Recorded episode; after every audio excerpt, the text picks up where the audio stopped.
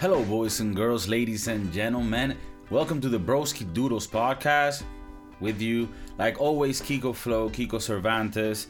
Thank you for tuning in and listening to ramble for a bit. Uh, I have a few interesting topics to touch on today. We recently had the passing of Maradona, you know, a, a very prominent um, person and figure in the in, in in the world of football, and I want to talk about a bit of the reactions that I saw from people. And I also wanted to talk about a new mini series that I watched on Netflix. It's called The Queen's Gambit. I thought it was great, great work, and I wanted to touch upon some of the concepts and, and, and topics that they touched on it. Before I get to all that, I wanted to share with you some of my experiences that I've had in the recent days with my neighbors. I think that, you know, in Europe, neighbors are more part of your life than maybe in the Americas because of the amount of space and restriction that you have, right? It's not as private as you would want it to be in Europe because you know it was all built like back in the day so it's it's all very crowded all you know if you live in the center of a city in Europe you're rarely gonna see houses. It's all gonna be you know apartments sort of more like New York type style but just very crushed to each other. And recently I had some new neighbors move. And you know they're very festive. They're very they have a lot of music all the time. I believe they are Colombian, I think. And and you know, it's it's fine. Like I myself play music loud and by law here you can pretty much have music up to midnight. And it's fine. It doesn't it doesn't bother me per se. A lot of times they're cooking, so I even get the smell of their of their food. You know, very ethnic Latin food.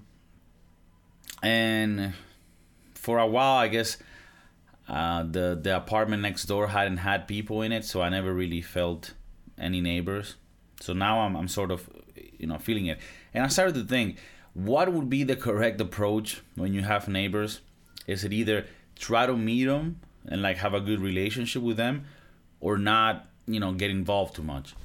Because I started thinking, if I get too friendly, I don't want them to think that they can approach me at any time, like to bother me. You know, I'm a person that I don't like to be bothered. I don't like, you know, to be.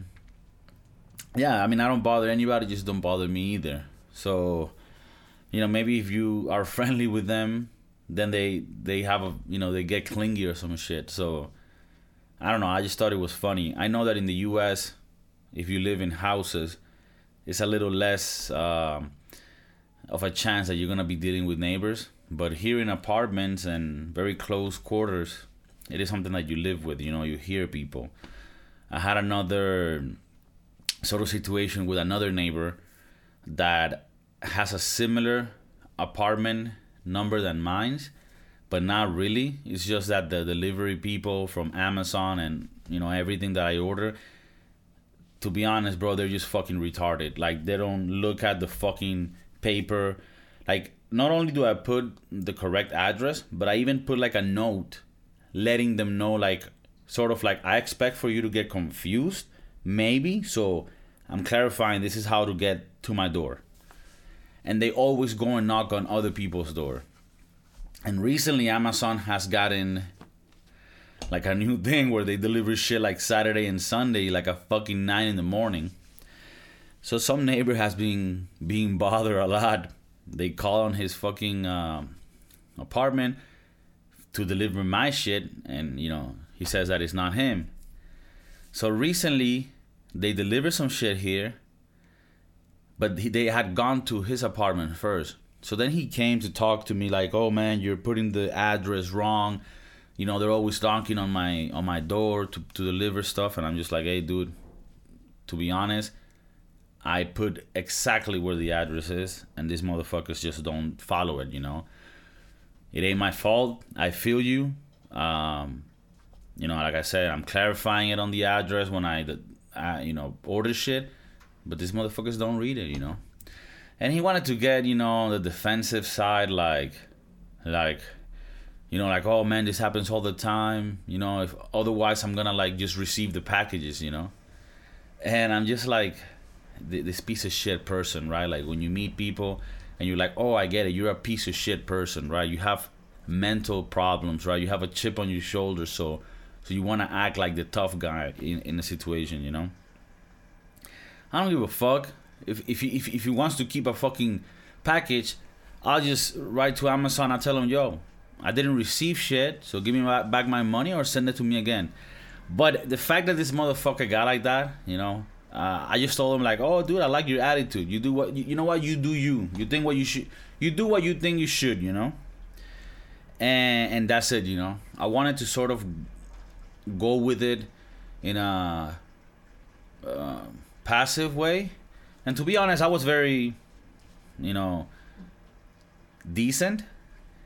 But if he had approached me with a more like, hey man, these people are knocking on my door every day, like for real, dude. Like I don't okay, maybe I, I'll talk to you with that same tone. But if you come to me like with some bullshit, like, oh, you're putting the address wrong, all this shit, it's just like, nah, I'm not. And then he's like, oh, I'm gonna receive the packages or whatever. So me and my and my girl we've been thinking of moving for a while because you know I don't like living in the ghetto. We live in a pretty rough area. I haven't had any issues ever, but and to be honest, like I mean, I mean, there's like crimes and shit, robberies, and I haven't experienced that. And you know, it's it's not above me. Like it's shit that I think about, and I do want to go to a better place. Obviously, for financial situations, you need to make compromises. But we've been thinking of moving for a while, and and you know, like it's fucked because a lot of times I would say shit like, you know, I live in a working neighborhood, you know, where everybody's working class and all this shit. Like, you know, that that's cool. You know, you live with people that are hustling and grinding every day to make it, and then certain shit happens. Like for example, I had the situation with the neighbor, but that's just one thing. And then like you see other stuff around. You see like just people that don't behave, that don't know how to live in a society. And then you just like fuck, man. Like I really wanted to like think that I, I, you know, I could live here and like with working people, but then I'm just like, nah, man, fuck this. Like, so, I mean, obviously, I want to move just to have a bigger place. I want to have a, a, dedicated place for the studio. Uh, you know, from what you see here, hopefully it looks great to you. But you know, I am sort of doing what I can with the space that I have. So I do want to go to a bigger place, and I've been thinking about it but certain shit ha- has been happening where it makes it even more clear like yeah man like like fuck it i gotta get out the hood and and you know this brings me to another topic which has to do with the restrictions for example in spain how hard it is to rent a place right there's so many requirements right and also the requirements that they ask are hard to get because in Spain, all a lot of jobs are shit.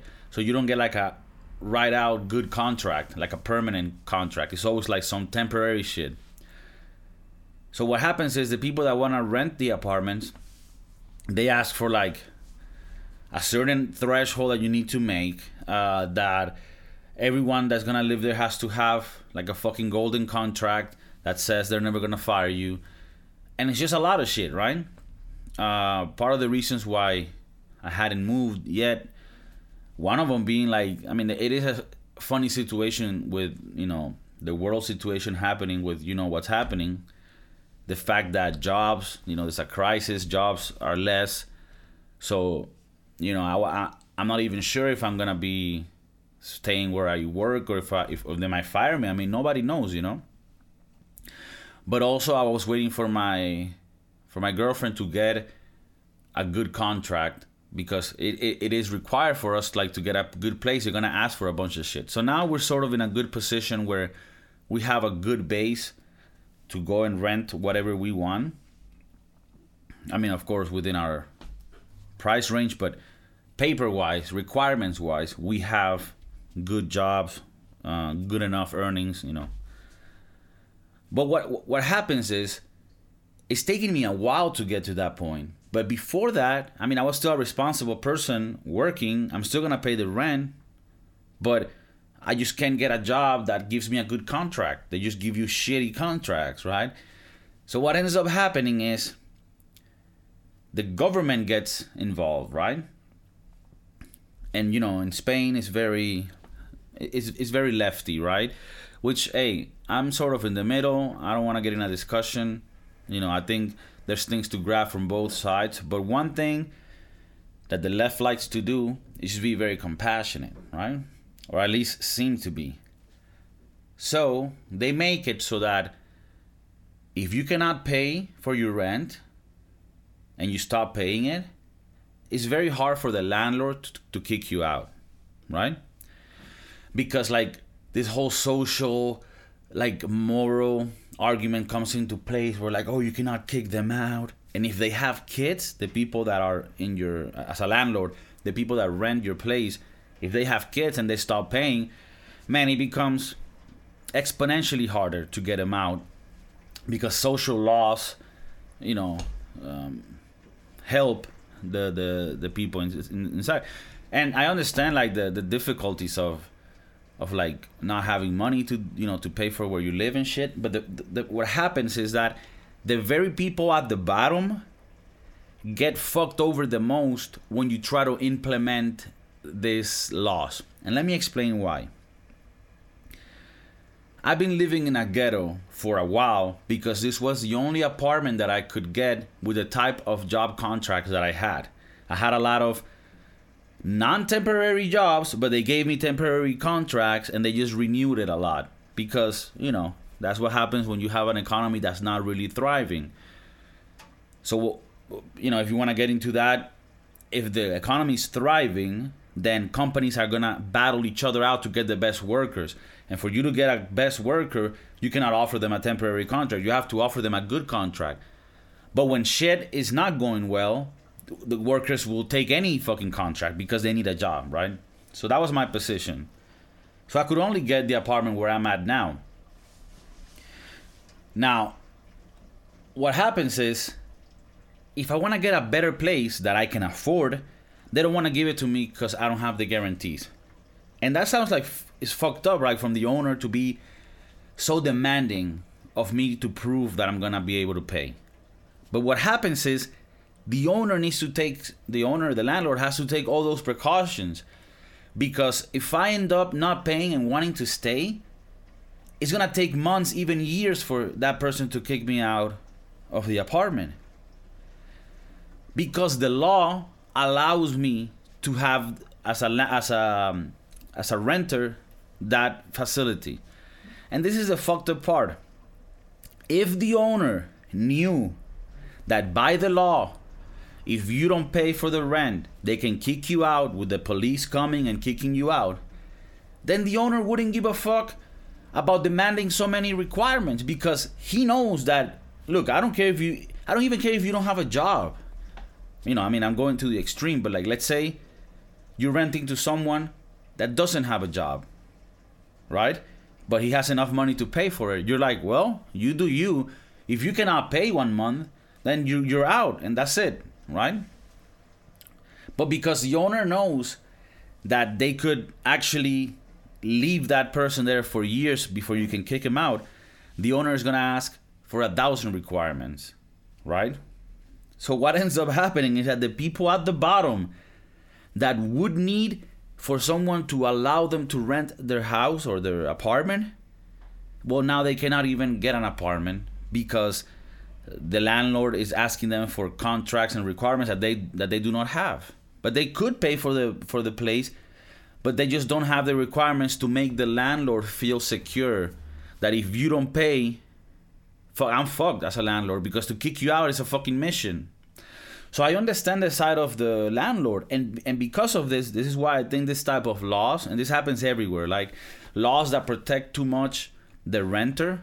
That what ends up happening is then it's gonna be a lot harder for you to be able to rent a place because they're gonna take precautions. As someone coming from the bottom, you know, started from the bottom, now we're here. It's really started from the bottom. Now we're in the like almost at the bottom, but a little bit higher.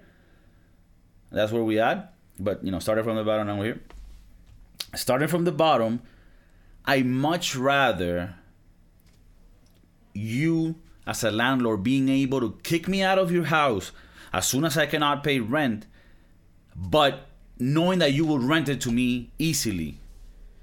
Because as a worker from the bottom, if I'm if I have the ease of being able to get a place to live, that's gonna make it a lot easier for me to climb the ladder of progress. If I cannot even get a place to live because the job I have is not secure enough, and because of that, the landlord is scared that if I don't have to enough money to pay, I can stay in their in their place and, and practically fuck up the owner's finances because landlords also need to eat and pay shit, then they're not gonna rent it to me. So what you create is this fucking cycle of bullshit where the owners need to protect themselves, the renters don't have enough requirements, and, and you're stuck in this loop where it's so hard to to get a place to live. So yeah. I know these aren't the main topics that I wanted to talk about, but I think this shit, you know, just fucking hit me, you know, like how how certain laws can just fuck up, you know, so much shit. So, well, anyways. Anyways.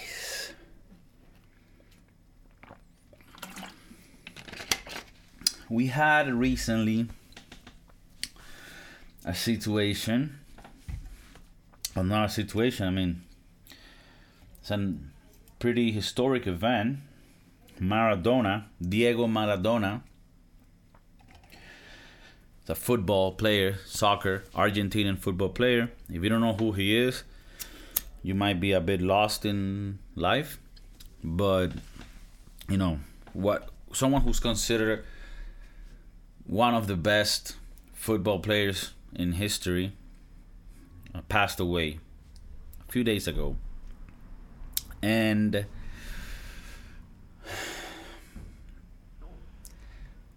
it was very interesting to see the different responses and reactions from people about this death, you know. Normally, I mean, it is Diego Maradona, so I do gotta, you know, you know, when in Rome, but normally, when a celebrity passes away, m- most of what you see on social media is just positive things, you know. If anything, maybe too positive. People that didn't even know the person are like, "Oh, I love your songs and shit." And with Maradona, I mean, it wasn't the exception. you had a lot of people praising him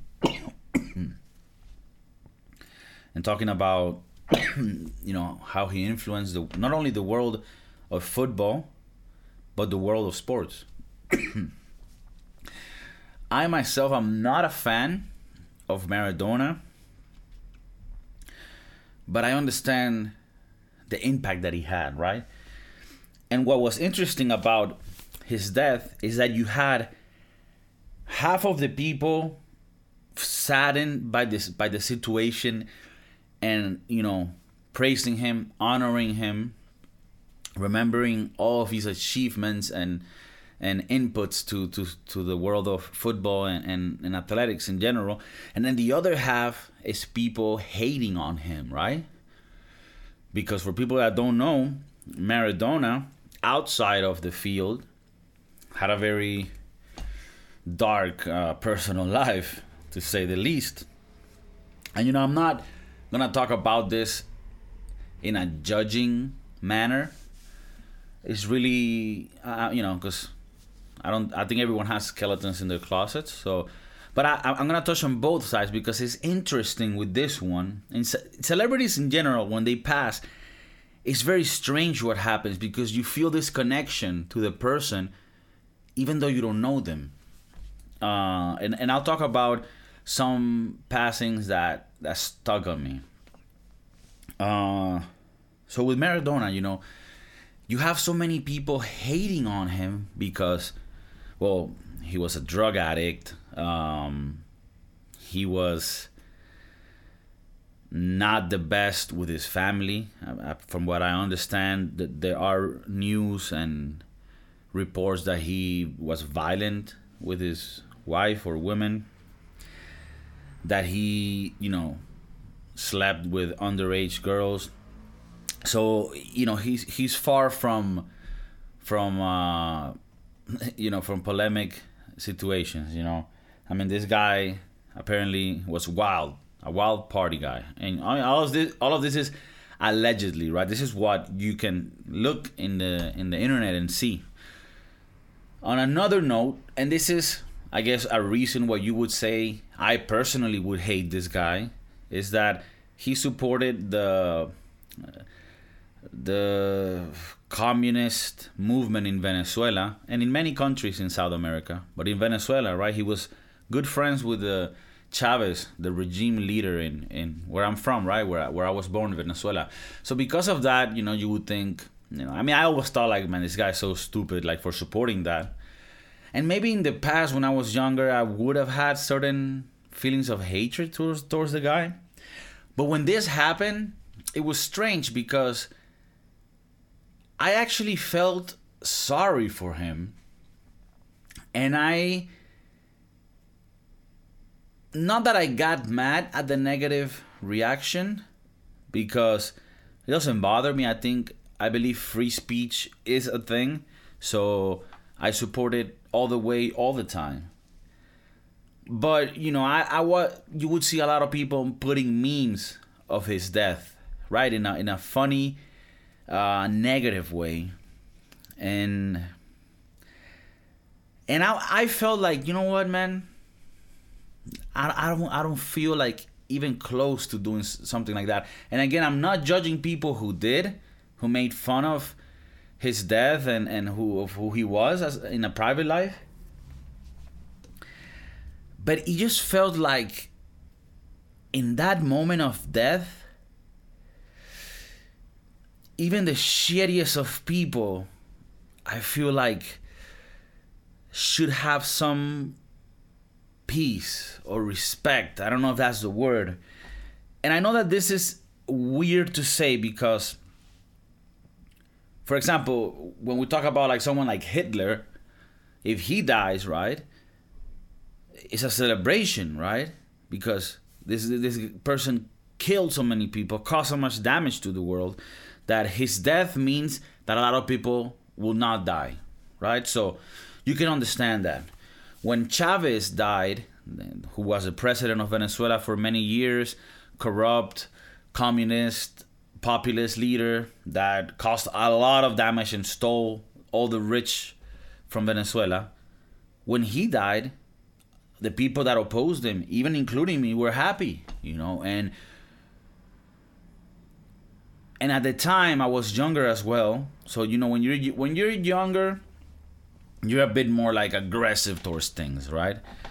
So I was like, yeah, fuck him. He died. Fuck, you know, like because that meant that it was closer for the regime to deteriorate to the to the to fucking fall down and for my country to be free again and have a, a democracy, right? So you could understand that as well. Now, with Maradona, and this again is my personal feeling. When when I found out about his death and I started seeing all these memes, there were even memes of him dancing with Chavez, right? Because they, they used to like chill, and you know memes like, "Oh, now you're dan- they're dancing in in hell together" or whatever, and I just think that he destroyed his life, but I don't see how he necessarily hurt anybody else you know, if it is true that he was with younger girls, you know, I could see how that, you know, they're victims that could be fucked uh, fucked up about it. Uh, his family that suffered through his violence, if you know, if, if that was something that happened, I could understand how they were. But you know, when you talk about Chavez or Hitler, I mean, these are people that caused literally people to die, like a lot of people to die and, and live shitty lives. With Maradona, it's like, as much as I don't like the guy, and, and even in the football world, again, I didn't see him play. so he didn't really affect me much in the football world like maybe Cristiano Ronaldo, Messi, Ronaldinho did, you know, like because of, of, of my generation. But you know, I don't like the. I, I never really liked the guy, and the fact that he was involved with the fucking regime in in in Venezuela wasn't something that I enjoyed. But even like him supporting the regime in Venezuela, I just don't think he knew what he was like really supporting. Like, you gotta understand, like Maradona comes from a very poor place in Argentina, right? Argentina already being a place that has lived many crises. He came from like one of the poorest places in Argentina. And Argentina, I'm not gonna get into the reasons why, but it mainly has to do with Perón and Peronismo or uh, Peronism, which is like the belief that a president in the past, Perón, had, which was very socialist and I would say even towards communism. But they're very lefty. And not everyone in Argentina, of course, but if you come from the lower classes, then it's, it's even more engraved in you to be left, to, to, to expect help from the government, to think that people who have money are you know are fucking pieces of shit. So this guy coming from that, and and also coming from a place where the people in power are corrupt and steal money. So I can totally understand how if you come from the hood in Argentina, you're like, yeah, fuck these motherfuckers. We need help for these people, because because that that is the case. These people do need help. So I don't even think this guy really understood like why he supported the regime in Venezuela. He just thought, well, these guys are in the left. They say they want to help the people, so fuck it. Like that seemed to be my camp. So I don't even fucking blame him for that because I really don't think that he had the mental capacity to understand that far. You know, this was a football player, you know, that liked partying, cocaine, and women. You know, and I, and really I can't be judging him for that shit. Uh, obviously, the underage part which I'm not 100% sure that was the case, but if it was, obviously that's another level fucked up.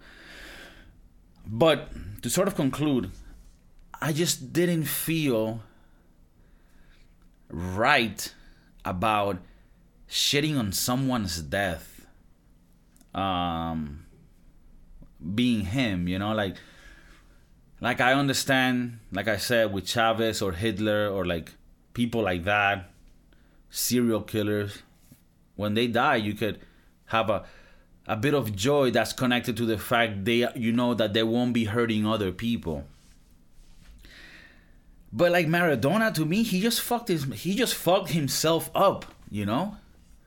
So why you know like me the response I had from someone that doesn't like Maradona he died. I was just like mm, man I feel, I feel sorry for him.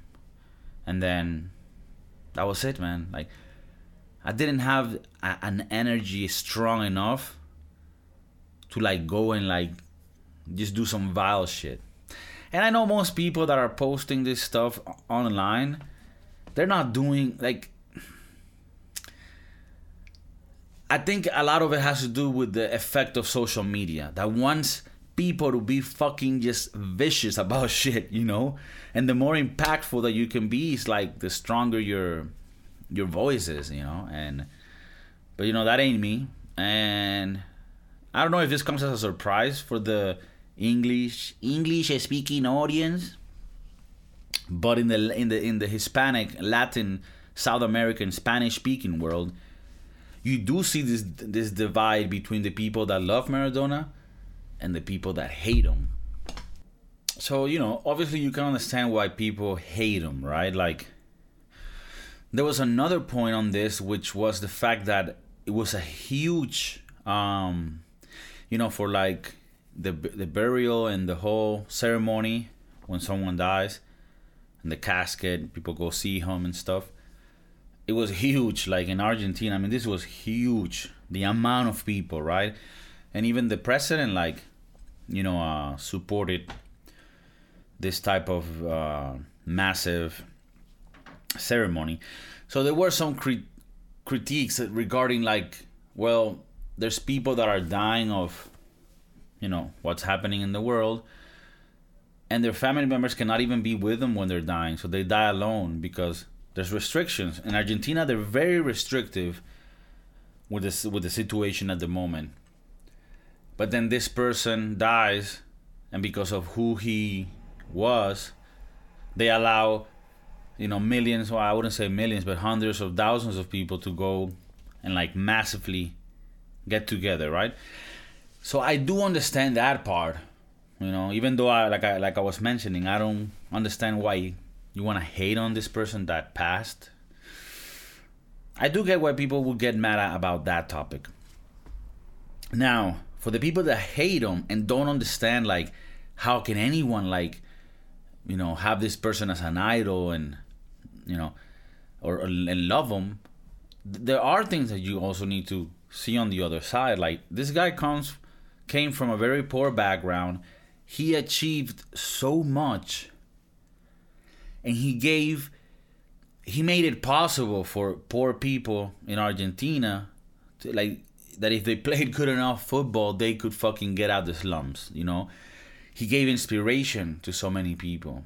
And when he came back to Argentina, from what I also read, he allegedly helped a lot of people. You know, like in the hood, he gave back to the hood. So, you know, you you can't scratch that away. Like that's also a thing. And and on the other side, and, and this is why it sort of becomes like a not just an Argentinian idol but a world idol. When he came to Europe, he played in Barcelona at the beginning, but he had an injury, so he didn't really do much in Barcelona. He then went to Napoli, who's you know is the team in Naples, and this was a team that really didn't achieve much. They were sort of towards the bottom of the of the roster, and then Maradona took them to the top, and they won cups. They won the the league, which you know was so he became like an idol in Naples. And you know, from what they say, uh, after Sunday's game, for Sunday to Thursday, he will go with you know Naples gangsters and you know party and who knows you know what how what level of party. But I'm pretty sure it was they were pretty fun parties, you know. but he had this lifestyle, right? Um, remember that you know south south of Italy is very similar to, and this is from people that I've met. It's very similar to Latin. I mean, they, they they are Latin too because Latin people people think Latin only sometimes relates to South Americans. Latin is all languages that that originate from the Latin original language, right? And that includes France, Portugal, Spain, uh, Italy, and believe it or not, Romania. Romanian's language, the origin is Latin. So many words in Romania are actually similar to Spanish because of that, which is a weird thing, and, and didn't know that until recently. But in any ways, south of Europe and south of Spain too is very much like people in South America. I wouldn't say exactly, but they're closer to, you know.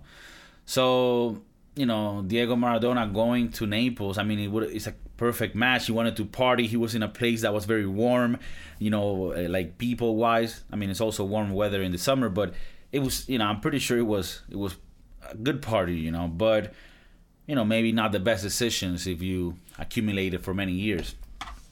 Um, but they loved them. They have statues over there. I mean, it, people in Naples and in southern uh, Italy they just love them, you know, because of the emotions. And people have to understand that sports can really cause emotions, can really, you know. I remember watching this movie about Nelson Mandela in South Africa, the Morgan Freeman movie, which, by the way, I mean, who else could have played Mandela better than?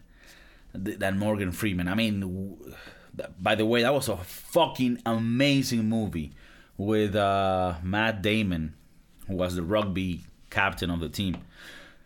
That movie shows you the power of, of sports, right? Because sports sometimes might seem vain, might seem like, yeah, it's just a fucking bunch of people running one side to put it in one basket and come, or, you know, go through a goal. And it's like, sometimes I even see it as like, why people like on this shit so much. And there are toxic parts of it, especially in football in Europe. You know, you have hooligans and people that go crazy over it. But there is a legitimate passion that comes from it when it's steered positively that that really like lingers in people, you know? And in that Nelson I can't remember what's the name of the movie, but you you, you know which one I'm talking about. Morgan Freeman, Matt Damon it's about apartheid and when Nelson Mandela uh, got out of th- uh, almost 30 jails in jail uh, in prison I think 27 years he got out.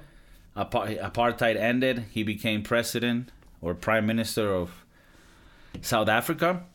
And then the sports of rugby which was mainly played by white South Africans right? That's where the like racist conflict comes from they won the World Cup, the Rugby World Cup, when Nelson Mandela came, and the whole story united a country, you know, and like black South Africans and white South Africans united. And I don't know what's the situation today, and if if if it's really improved racially, but that definitely was a step towards towards uh, improvement and you know coexisting with one another.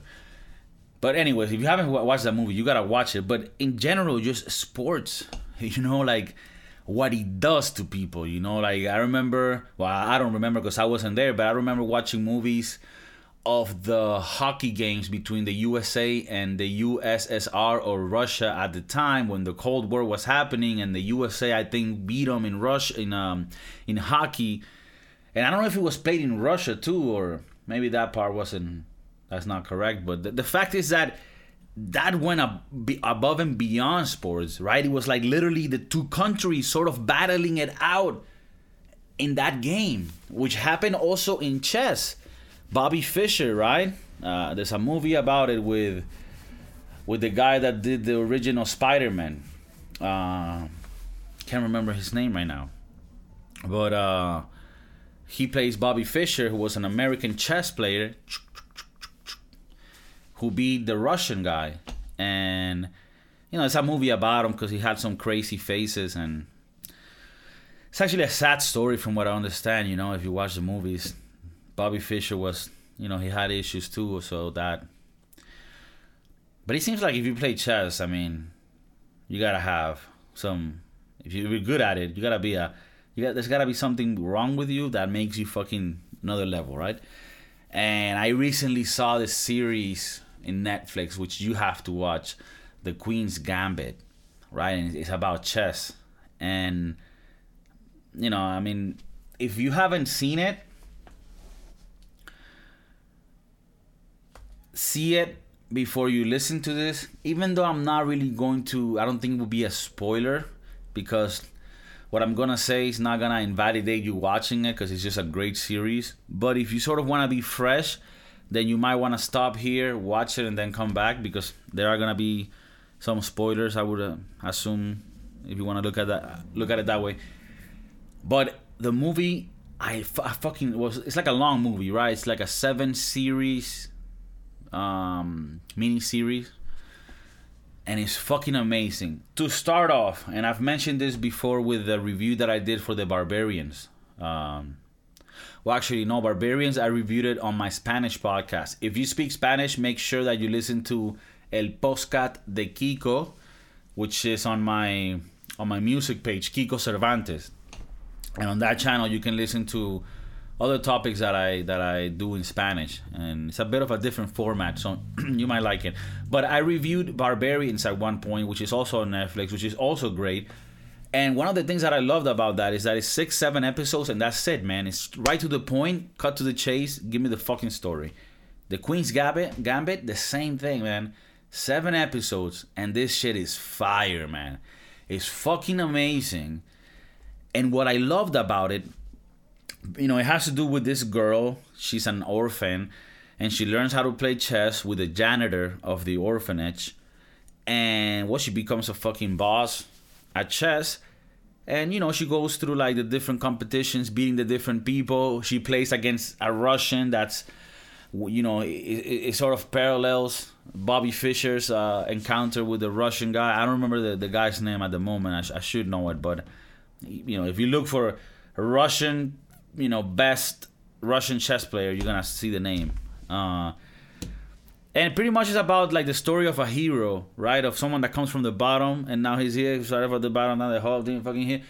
She does that playing chess, and it was set in the like 1960s. So you know back then women were even more disadvantaged. Well, I wouldn't say more disadvantaged. I don't necessarily think women today in first world countries have a disadvantage. Um, but back then it was a different story, right? And the, the part that I love the most about this um, series, and this is coming from someone that's always weary about some political agenda being pushed on you, like with um, LGBT or, you know, racial stuff. Like, whenever something's being pushed to just like force diversity or like force a specific agenda politically, I fucking reject it right away. And in this one, you root for the girl beating all the guys because, like I said, this was in the 60s, so women really didn't um, do certain things that only guys did. And in chess, it was a it's a man's world as well. And when she she's fucking beating them and owning them at their game, it never feels pushy. It never feels like, oh look at this girl that's a hero and and you know she's going against the you know patriarch or whatever. No. You always feel like you're rooting for her and you're like, yeah, fuck those men up. You you're a boss girl. You know, do this shit. You're fucking owning them and you're rooting for them because it's so organic. It's like organic. You feel you feel like it just clicks. Like she's just a boss ass individual who happens to be a woman. And, and of course, the women part does play a role because obviously men are like, fuck, she beat me and she's a woman. And, and that's natural to think, you know? But I'm not saying it's right, but you see the effect of it. And the most beautiful part of it is that the men don't cut her any slack, right? They're like, no, I don't. I'm gonna actually because she was a girl, you almost feel like the man wanted to destroy them, to destroy her, right? But when she would beat the the individuals, they would respect the shit out of her, and like let her know and acknowledge what a boss she's being. So you could feel there is like isn't that beautiful in a competition that when you lose, this is what was called being a good loser, recognizing that that person won. It's such a powerful thing and respecting that win. Because if you don't, you're not respecting the system which would give you the same gratification if you were the one who won. I saw this recently on another movie. It's also on Netflix. You gotta watch this movie. It's called Rush. It's a story about Niki Lauda. Niki Lauda, who was an Austrian driver for, for Formula One. And the story sort of shows you the, the seasons in Formula One where he battled against James Hunt, a British uh, Formula One driver who also won World Championship like Niki Lauda. Um, and he shows you how that competitiveness but respect for your rival, sort of like what happens with Messi and Cristiano Ronaldo, where like I need to be a little bit hostile with you, and sometimes maybe not a little bit, maybe pretty hostile, because I'm fucking competing with you. But when the match is over and shit, maybe then they're not hugging, but they recognize each other's fierce competitiveness.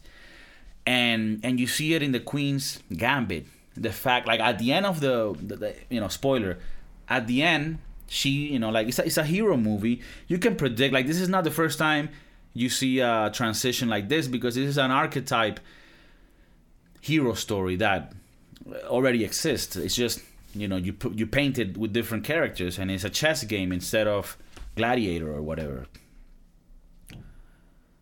but when she beats the russian guy the fucking top of the fucking mountain guy the guy literally goes like, "Yeah, you got it." You know, and, she, and sorry you didn't see this. I did it down here.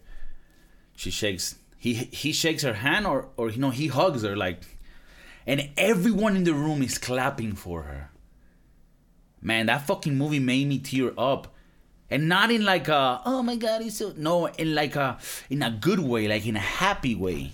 You know when you tear up for like happiness, which that tearing up is weird because you you relate tears to sadness and, and when you get that feeling of oh, you know, like when you watch that movie Remember the Titans, oh fuck. That movie just just it hits there, you know. If you want to watch, I think I've, I've recommended this before. If you want to watch a movie that has to do with with the racial situation in the U.S. back in the '60s, but but told in a very beautiful and righteous way, not uh, politically inclined or anything. Just it's such a beautiful moment. Um, but yeah, you know they're clapping for this girl when she beats the Russian, and it just felt beautiful that it wasn't like oh you beat me you girl. Fuck you. Like no it was like they were amazed at it. It's sort of like in in Spain when Ronaldinho played in Barcelona against Real Madrid their rivals he played so beautifully. Ronaldinho you gotta check his highlights in Barcelona. He played so beautifully that when he beat Real Madrid in Real Madrid's home stadium the fans of the Real Madrid got up and clapped for him. That's that's unheard of. For the opposite team's fans to fucking clap for you out of respect of how beautiful you played the game. And that's the type of shit that goes beyond sports. It goes more into the human psychic, the human mentality, the way that we work, the human condition. It's such a beautiful thing, right? Whenever I think of how fucked up the world is, it leads me back to how beautiful the human condition can also be, you know. So, like I said, watch this movie the uh, or series, The Queen's Gambit. It, it made me fucking want to play chess again. I remember when I was young in Venezuela, I got in the in the school chess team out of coincidence. I was just passing by one afternoon, and one guy was like, "Oh, you want to play chess? We're teaching people how to play." And I went to a few competitions, but I don't know. I mean, I don't know if I'm good at it. It's it, it, it's a, it's a beautiful game when you think about it. Chess, you know, it seems simple, but there's millions of combinations, and it is it is a game of like war, right? There's a game that I do play that's kind of like chess. It's called Warcraft Three. It's an RPG game, uh, which which is which means uh, real. Uh, sorry, not an RPG, an RTS game, which is real time strategy and pretty much is you build a base and you start growing an army and then the other person as well and then you attack each other and the goal is to destroy the other person completely and it's called warcraft right it's the craft of war and that's what chess is chess is two armies going at it and with different tactics fucking each other up and it's such a beautiful game. You know, I, I think I probably suck at it, but that series made me want to start playing again. Uh, I mean, it's a good exercise for the mind, obviously, and yeah, I mean, it is a sport, so you are practicing something that should make your the way your brain works better. You know, and touching on this on the video game subject, I kind of like don't like when people talk about video games like just wasting your time because this game that I play Warcraft is such a game that has to do with strategy and and repeating things and and improvising on how to attack, how to move. It almost seems like it is training something and exercising a part of my brain that I could use in the future for other things. So I mean, obviously, I don't think it's healthy for you to play video games all all day, all night, all day, all night. Uh, uh, uh, what the fuck? But if you play a few hours and you enjoy it and you also exercise and you know you balance your life, I don't think why it should be a negative thing. You know, I mean, even if you're not gonna be a pro, because you know you've heard you've heard the argument with video games like, dude you can make millions nowadays with gaming, bruh. And uh, really, not really. Okay, maybe 1% of the people can do it. The rest, you know, you're gonna eat shit. but just the fact that you could release stress and play some video games, I don't see anything wrong with that, you know. And I even think that it exercises the mind. So if anybody's you know down talking it, you know, fuck you, dog. It is also a sports. It's an e-sports. uh, but you know, I was looking into a bit of the story of the Queen's Gambit, and this is a project that's based on a book, and it's actually been almost a decade, if not more, that this project was planned to be done. Uh, I think at the beginning it was maybe gonna be a movie. You know, keep in mind that 10 years ago, series wasn't as big as it is today. And this is a fun fact here. That movie or series, I'm not sure if it was gonna be a series, like I said, it was gonna be directed by Heath Ledger. And it was actually gonna be Heath Ledger uh, director debut. He was gonna direct it. And you know, like if you don't know, Heath Ledger passed before he could do this and was an amazing actor. He's the one that did um, the Joker in in the bad uh, in the Batman movie, uh, and probably the best. Uh, I mean, the the Joker talk is the debate of which one's the best. I guess it does have to do with which one you grew up with.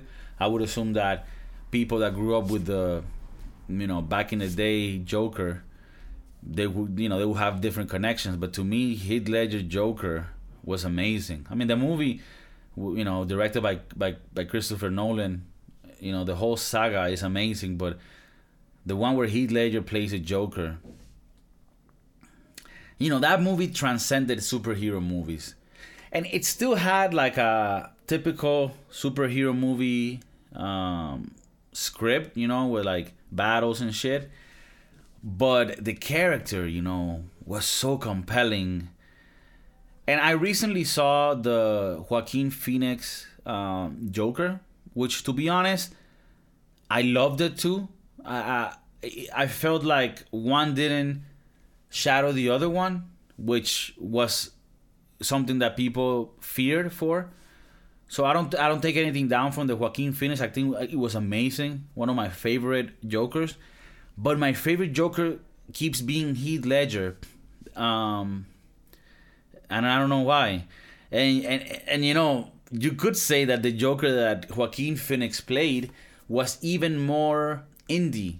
You know, it was more dark. So that makes it like, well, this should be because Heath Ledger's was still commercial. It was still a commercial film that had that superhero feeling. Even though it was Christopher Nolan, who's a fucking genius, right? He did Inception, Interstellar. I'm missing uh, one probably.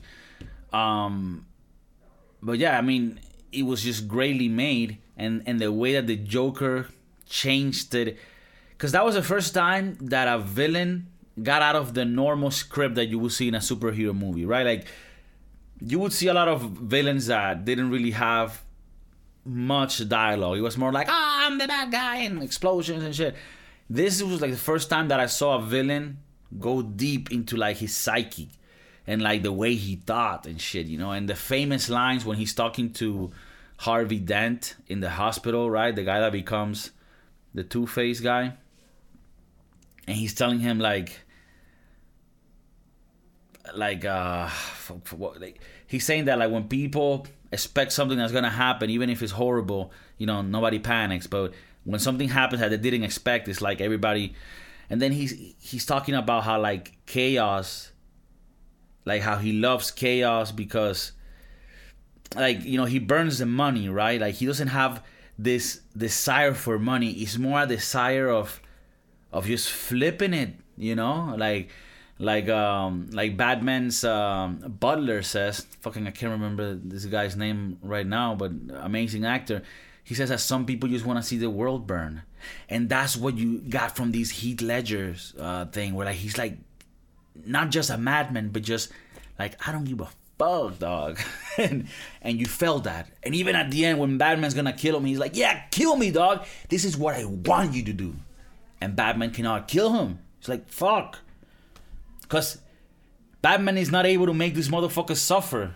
right? Because like you would think if I got you by the balls, then you're scared, then I got power over you. And when the Joker, that is exactly what he's looking for. He's looking to be beat up and killed. Then Batman is like, I don't even know how to deal with you. I don't even know how to hurt you because hurting you, you like that. and you really felt that. And you know when when he passed, they asked um, Jack Nicholson. I remember now, who who played the Joker at one point. They told him like you know one of these interviews like TMZ type shit like hey. Heath Ledger has passed. Like, you know what? What's your opinion on this? Which, you know, by the way, it's a pretty shitty fucking way to approach someone. Like, hey, this person that you might love and care for died. What the fuck you got to say about it? So, but when they asked him that, he said, "Oh, and I'm paraphrasing, right? He said something like, "Fuck." I told him to not do that that Joker role. Or I told him to be careful with that. Something like that. So there is a stigma that when you do the Joker role, you need to get in this dark place that can even fuck up your mind and and you know some people think that one of the reasons or one of the main factors why Heath Ledger sadly passed is because you know because of like some depression or dark place that he went try you know when he got in character to do Batman. So you know it's it's it's heavy how how something like that can can cause some issues. But you know, it's going back a bit on the celebrity deaths. You know, when Heath Ledger died, it, you know, it, it, it was a very sad death because it was somebody that was literally coming up. He had the best roles still to be made to and it's so sad when something like that happens, you know?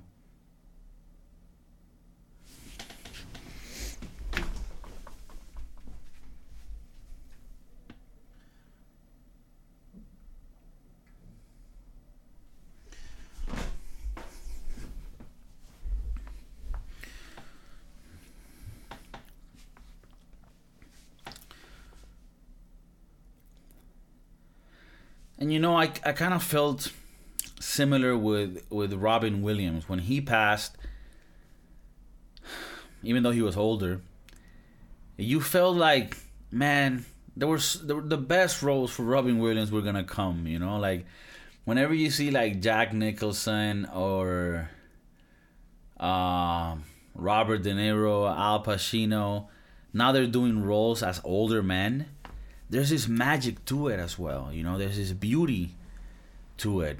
Um, but you know, it's a weird phenomena when when celebrity when celebrities die because there's a connection that people have with the person and and for a while I didn't think that a celebrity passing could affect me because you know I don't know the person but I remember recently I had a strange one that affected me.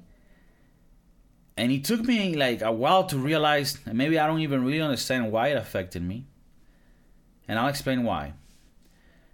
It was when when um, Chadwick Boseman passed, sadly. You know the the actor that played the Black Panther, and he played all the other important roles. I have not seen a movie where he played. I barely knew of him. I knew of him because of of the Black Panther movie and all the commercials and trailers. And one day I just wake up.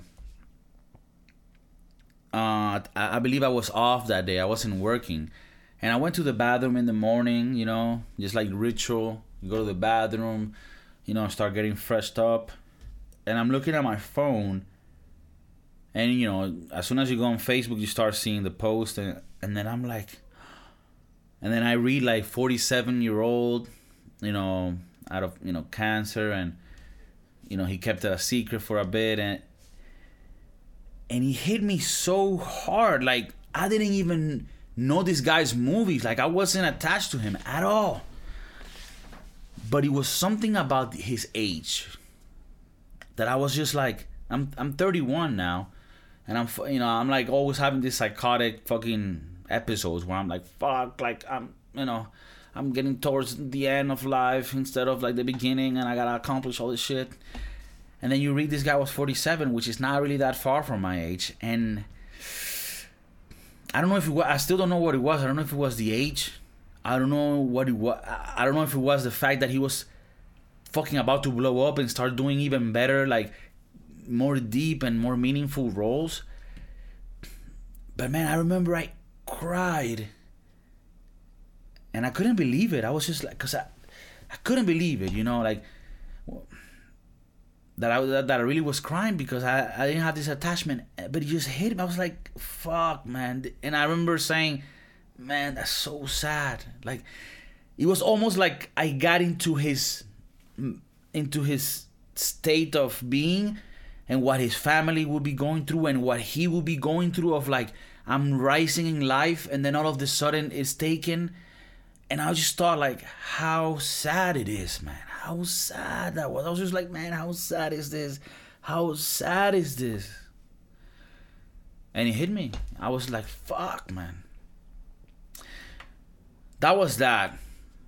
The the other one that affected me, but the, this one was someone that I was attached with artistically that I did follow was Anthony Bourdain, you know, and uh, I think that with Anthony Bourdain, he, he wasn't like this superstar, but the people that really followed him really felt. Con- I mean, this guy was just like a. You could feel he was a beautiful human being. The way that he looked at things, he was like a philosopher, but also a chef, and he looked at life the way that cooks in like a kitchen would look at it. And I have a little bit of a background because I mean, my first jobs were like dishwasher and like having that relationship with what's behind that door that goes to the front of the restaurant. Like once you go back, it's a different world. It's a dark world, right? It's like you know, motherfuckers like doing cocaine because the cook has to do sixteen hour shifts and shit, and you're like, yo, what the fuck? Um, so it's a crazy world, right? And Anthony Bourdain led you see life through that lens uh, with his own perspective and that was the first time where I was like, oh, fuck, man. When I was really attached to someone artistically, and then realizing you won't have more content from this person. And I'm not saying it in a like selfish way, like, oh, we need more videos. No, I mean, like, you won't be able to hear this person's opinions in life anymore an outlook in life anymore and that that saddened me you know?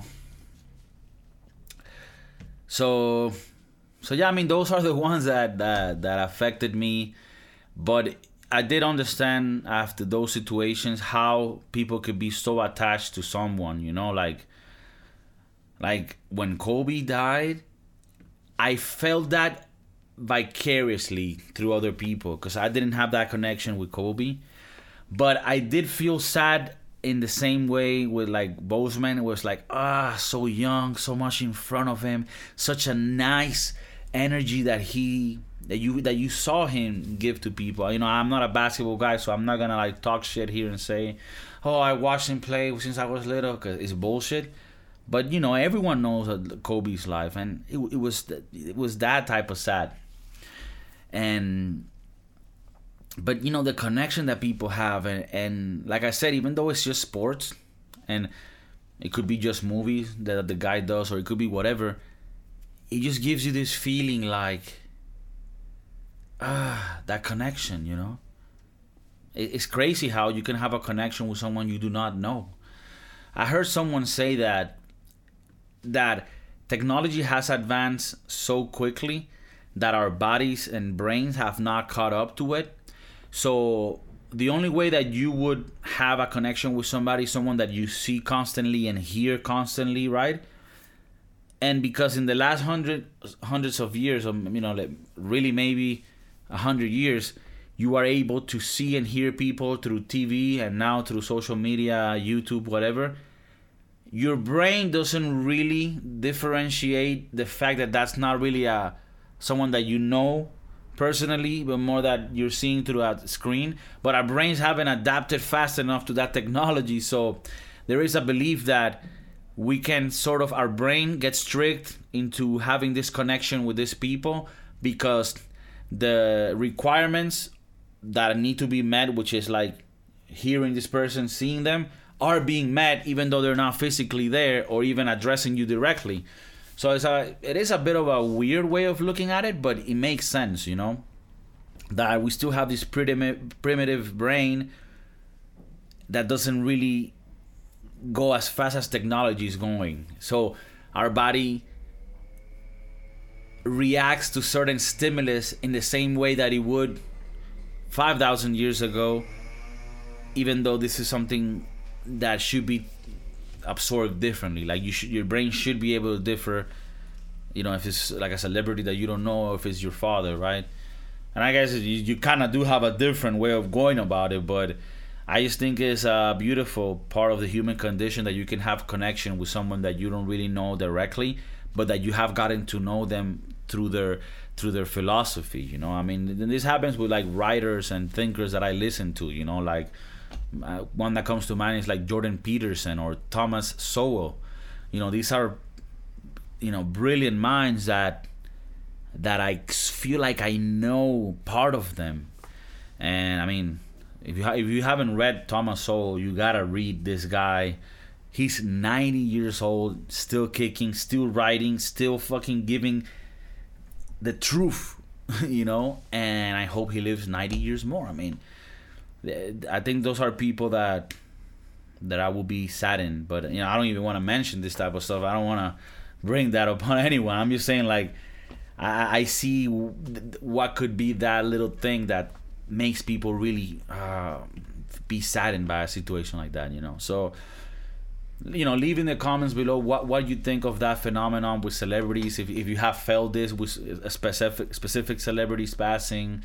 Um, you know, if you have any thoughts about the review of the mini series, the the Queen's Gambit, let me know what you think. If, if if you agree with me that it was like a nice movie about women empowerment, but without that negative agenda that's pushy. You know, if you don't agree with that, let me know what you think and and if you have any any thoughts on the Maradona situation as well, and your neighbors, if you have any issues with them, if you have a good relationship with them, if you think you should be friendly with them or, or keep them at a distance so that they don't fuck around and, and, and think it's all fun and games. So, you know, let me know. Thanks for tuning in, guys. Always happy to share my fucking stupid ideas with you and hopefully you enjoy my rambling today. I will be with you very soon on another episode of the Broski Doodles podcast.